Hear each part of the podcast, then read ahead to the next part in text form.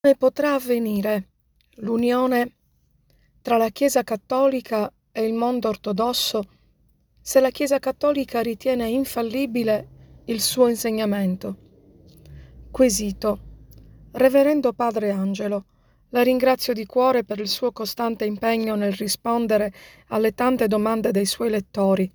Il suo lavoro è sicuramente un contributo prezioso per arricchire le conoscenze e la fede di moltissimi cattolici e non solo. Le scrivo perché volevo la sua opinione su un tema che mi sta molto a cuore, ovvero le relazioni ecumeniche, in particolare con le chiese ortodosse. Sono convinto che i passi che sono stati compiuti verso la riconciliazione tra loro e la Chiesa cattolica abbiano un valore inestimabile, visto che mirano a realizzare quell'unità dei credenti desiderata e voluta da Gesù stesso.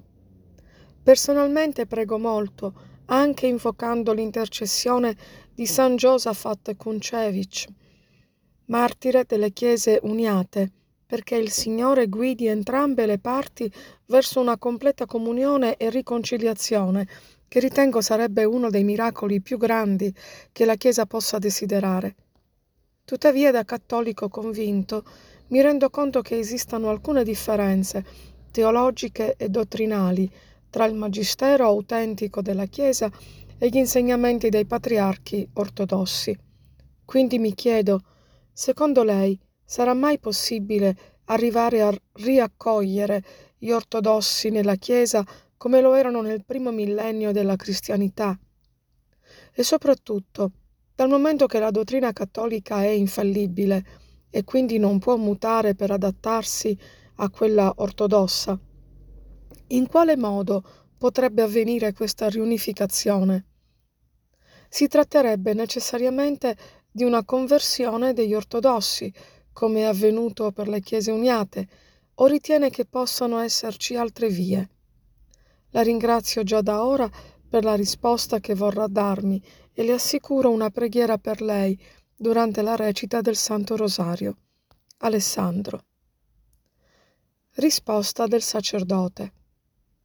Caro Alessandro, sono contento che ti stia a cuore la causa dell'unità dei cristiani e in modo particolare con quelli che professano la fede cosiddetta ortodossa. Gesù nell'ultima cena ha pregato così. Padre Santo, custodisci nel tuo nome quello che mi hai dato, perché siano una sola cosa, come noi.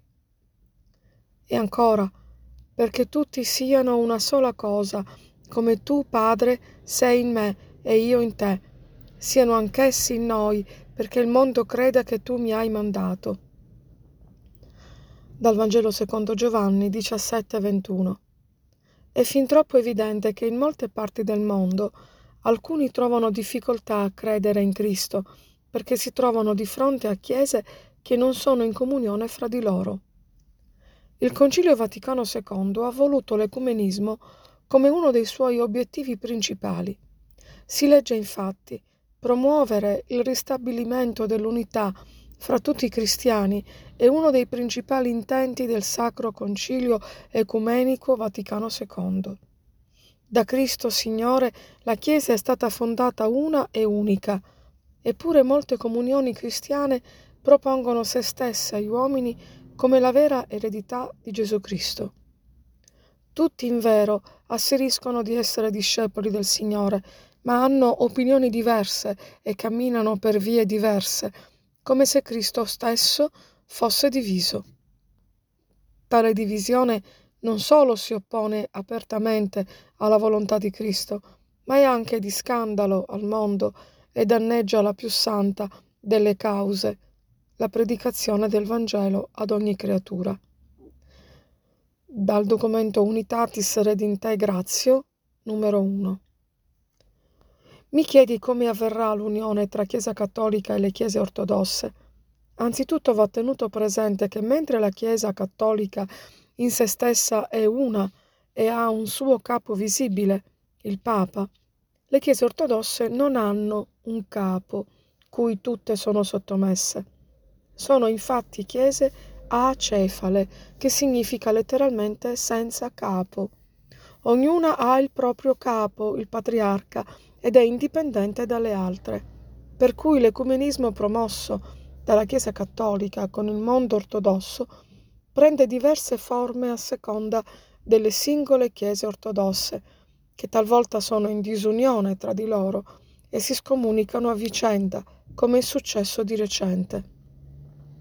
Come tu ricordi, la Chiesa cattolica ha la consapevolezza dell'infallibilità del suo magistero, almeno in alcune sue forme. Gli ortodossi non hanno queste affermazioni di principio come la Chiesa cattolica e tuttavia sono ugualmente convinti che la loro fede sia immune da errori. L'unione tra i cristiani avverrà tenendo presente il criterio di soluzione offerto da Cristo quando ha detto la verità vi farà liberi dal Vangelo secondo Giovanni 8:32. Allora una più profonda conoscenza della verità che non rigetta ciò che precedentemente si è creduto, ma lo integra, potrà portare ad una unità effettiva. La modalità concreta di tale unione è nota solo a Dio. Di fatto, nel corso del secondo millennio, molti ortodossi sono entrati in piena comunione con la Chiesa cattolica, conservando i loro riti nella liturgia e con una disciplina propria, vale a dire con un codice particolare del diritto canonico. In tal modo si è dato origine alle cosiddette chiese uniate. Non so che cosa possa avvenire in futuro. Lo Spirito Santo che porta alla conoscenza della verità tutta intera può suggerire forme nuove di unione. Attualmente per noi sono inimmaginabili. Ma siamo persuasi che ciò che sembra impossibile agli uomini è invece possibile per Dio, sicché può giungere il giorno in cui ortodossi e cattolici potranno dire tutti insieme quello che prima della divisione del 1054 hanno detto fin dal secolo IV. Credo la Chiesa una santa cattolica e apostolica. Nella speranza che lo Spirito Santo affretti quel giorno, ti benedico e ti ricordo nella preghiera. Padre Angelo.